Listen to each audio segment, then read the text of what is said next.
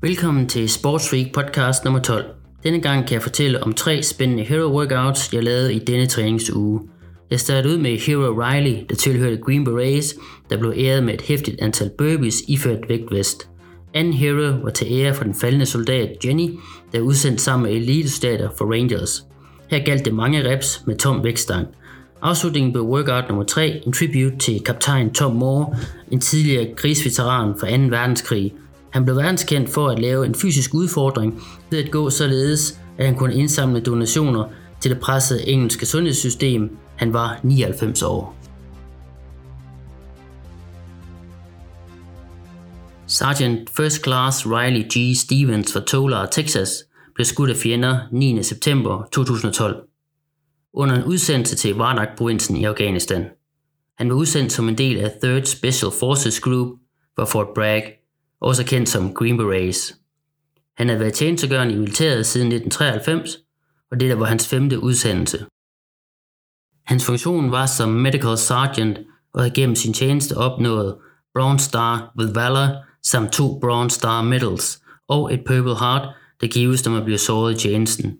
Han blev 39 år. Ward blev første gang stået op på CrossFit.com 28. september 2014. Ward Riley for time, run 2400 meter, 150 burpees, run 2400 meter iført vægtvest. Endnu en fantastisk dag, hvor solen stod højt på en skyfri himmel. Klargøring til workout krævede bare at finde et underlag, jeg kunne lave burpees på og lægge dette frem på terrassen. Da jeg først fik hævet den 10 kg tunge vest over hovedet, samt monteret solbriller og øretelefoner med hurtige beats, var jeg klar som spændt flitsbue. Undervejs på første løbetur kunne jeg mærke, at vesten ikke var rigtig indstillet. I det velkroen på indersiden begyndte at gnave lidt på maveskinnet. Det føltes som om velcrolukningen, hvor man stikker jernpladen ind under, forsøgte at sidde fast på huden.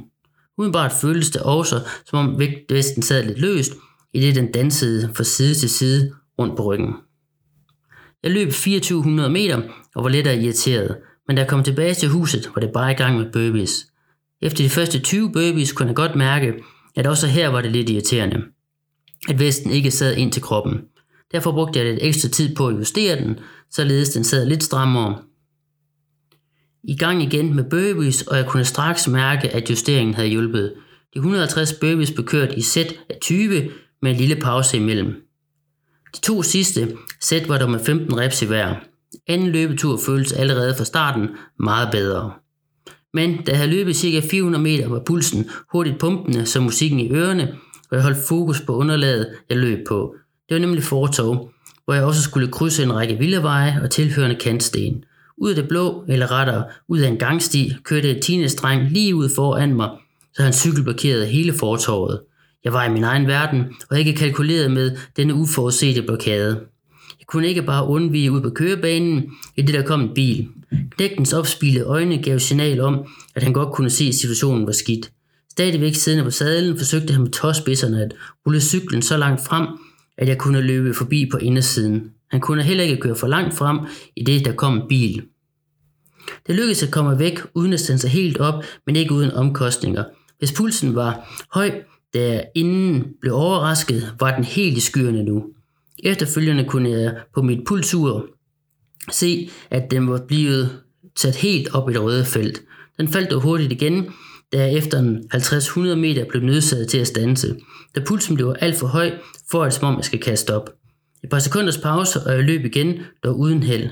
Anden gang jeg stansede, måtte jeg kaste noget af det vand, jeg havde drukket lige efter de 150 burpees ud i busken. Når sådan noget sker, kan man ikke lade være med at grine. Det er selvfølgelig ikke sjovt, men alligevel. Da pulsen kom lidt ned, og løbeturen fortsatte, kunne jeg godt se det sjove og skøre situationen. Måske er jeg lidt for meget i min egen verden, når jeg laver workouts. Men sådan har det altid været. Når man er i den zone, hvor alt gør ondt, og man er træt, men alligevel forsøger man at presse på, så er det magien opstår. Der er så meget gang i kroppen, at det føles som om, man er i en helt anden verden. Jennifer M. Moreno, kaptajn og tidligere tjenestegørende sygeplejerske, var udsendt til Kandahar-provinsen i Afghanistan sammen med elitesoldaterne fra 75th Ranger Regiment. Hun var 25 år gammel og en del af det støttehold, der var på patrulje. Sammen med gruppen forberedte de raid på et high value target, hvor de formodede, at en Taliban bombekonstruktør holdt til. Da de trængte ind i huset, var der en mand, der ventede på dem med en bombevest, som han detonerede.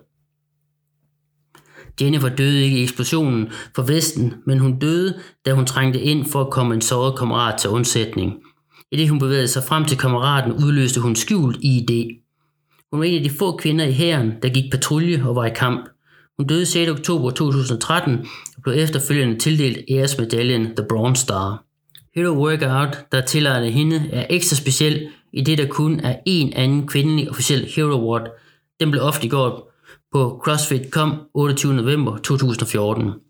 What Jenny AMRAP 2, 2 overhead squats, 2 back squats, 400 meter run. På trods af skyfri himmel og solskin, var det bare en af de dage, hvor man var lidt smadret i kroppen. Udover at kroppen føltes lidt brugt, havde jeg haft lidt problemer med den ene tommelfinger.